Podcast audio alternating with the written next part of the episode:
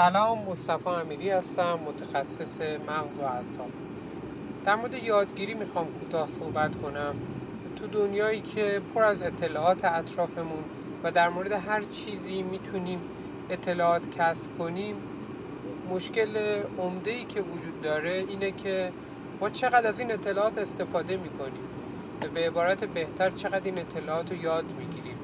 شاید تو نگاه اول فکر کنیم که ما چون اطلاعات اطرافمون زیاده پس ما خیلی آدمای موفقی هستیم نسبت به آدمایی که این اطلاعات رو نداشتن. ولی خودتون می‌دونین که اینجوری نیست. خودتون می‌دونین که ماها مشکلات زیادی داریم تو زندگیمون که شاید آدمای 100 سال پیش نداشتن. ولی اونا هیچ اطلاعاتی هم نداشتن. نمی‌دونستن که چه جوری زندگی کنن. ولی مشکلاتشون گاهی از ما خیلی خیلی کمتر بود. مشکلاتی که مثلا توی روابطشون داشتن روابط دوستانشون داشتن روابط عاشقانهشون داشتن این مشکلاتشون کمتر بوده. مشکلات توی محیط کارشون ممکنه کمتر بوده باشه. خب عجیب نیست که ما این همه اطلاعات داریم ولی مشکلاتمون بیشتره.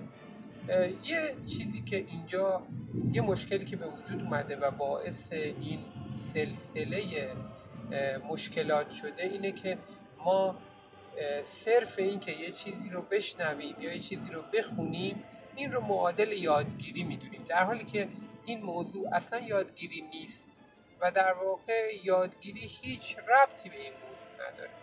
یادگیری به عقیده من یعنی که آدم اون چیزی رو که میشنوه می‌خونه و یه جایی اونو در واقع فرا می‌گیره.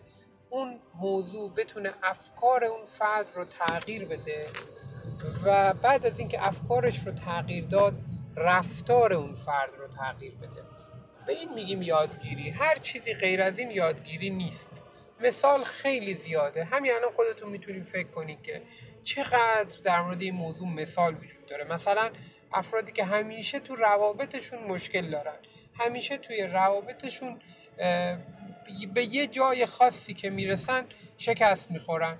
و خیلی هم در مورد این موضوع می‌خونن که خب چه جور چیزایی هست. هر دفعه هم که یه چیزی در موردش می‌خونن یا میرن پیش یه مشاور و مشاور یه موضوعی رو بهشون میگه میگن وای خیلی به نکته خوبی اشاره کردی خیلی مشکل من همینجاست.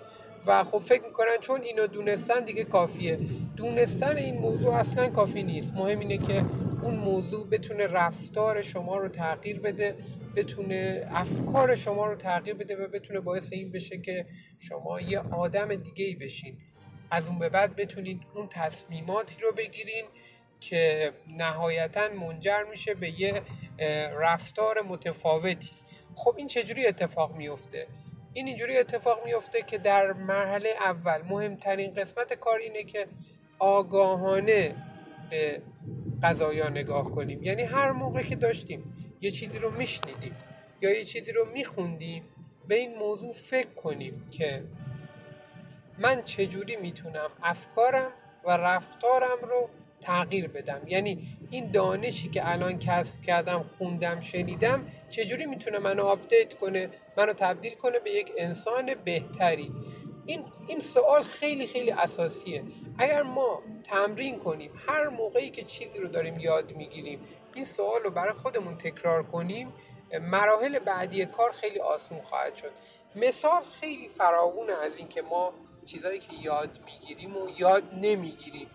مثالاش خب می‌تونیم خودتون الان تو ذهنتون مثال های خیلی خیلی زیادی رو تصور کنید از اینکه مثلا فرض کن شما می‌دونین ورزش کردن خوبه ولی ورزش نمی‌کنین من معتقدم هر کسی که می‌دونه ورزش کردن خوبه ولی ورزش نمی‌کنه نمی‌دونه که ورزش کردن خوبه.